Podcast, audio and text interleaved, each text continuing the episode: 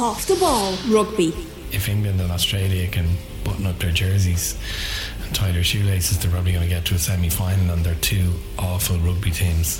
Join in the obsession. Subscribe now at offtheball.com forward slash join. The Football Daily on Off the Ball. Hello and welcome to Friday's Football Daily. My name is Cathal Mullaney. On the way, we'll hear from Jurgen Klopp on Mo Salah's future at Liverpool. But first, let's start with tonight's action here at home in the SSE Airtricity League, and it promises to be a big evening in the Premier Division with the top five all in action at Tallaght Stadium. Leaders Shamrock Rovers take on Dundalk. The Hoops have a four point lead over St. Pat's at the summit. Pats play UCD at Belfield tonight. Also in the hunt for the title are Bohemians and Derry City, and they meet at Dalymount Park. Both of those sides are only five points off the top. The end of the season is fast approaching now with eight of the ten teams into the final round of matches, and significantly, though, Derry City do have a game in hand. That'll be against UCD. Shamrock Rovers have been struggling for form of late and they've only won once in their last nine games in all competitions. They exited Europe in recent weeks and they were also knocked out of the Cup by Dundalk.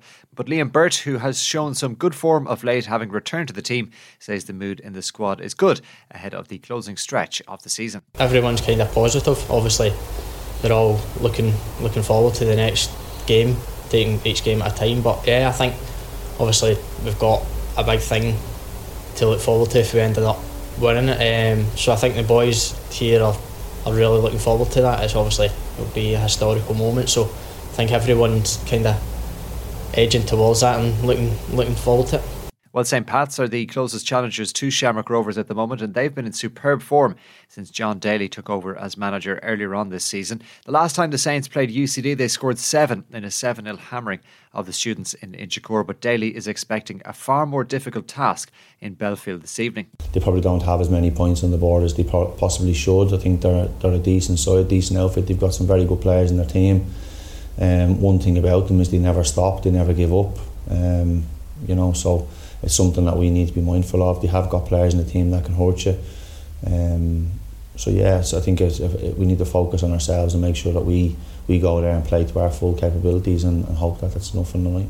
In the first division tonight, Galway United will look to take another step towards the title as they host Cobh Ramblers. Second place Waterford go to playoff hopefuls Bray Wanderers. Elsewhere, Athlone Town and Wexford meet at Lissywollen. Finn Harps host Longford Town and Kerry go to Treaty United.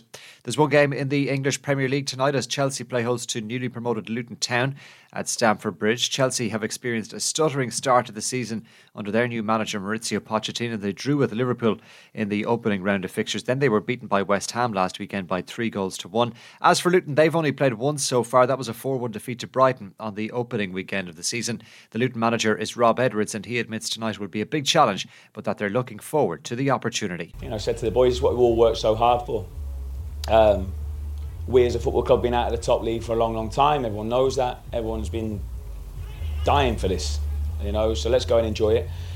Uh, but the best way you enjoy it is by putting on a really good performance and, and competing well. And you know you can never guarantee a result. We want to go and win the game. You can't guarantee that, but we'll go and give absolutely everything to try and do so.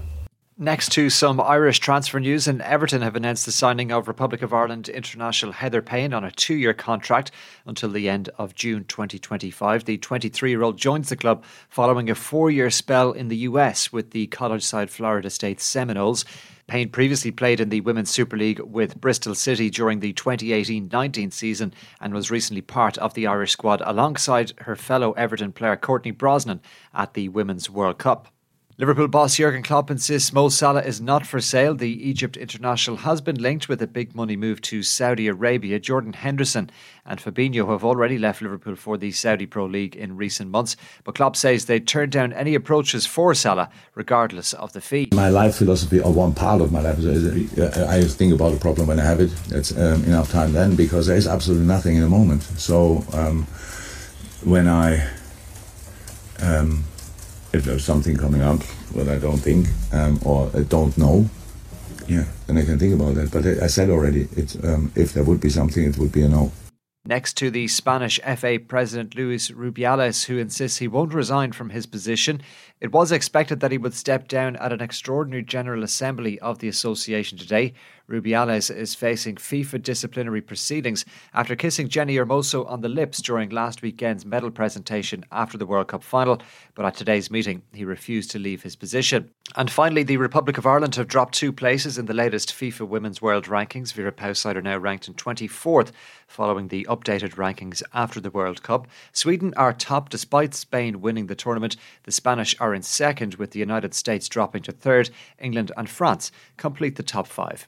That's it for today's Football Daily. We'll be back with more again on Monday. The Football Daily on Off the Ball.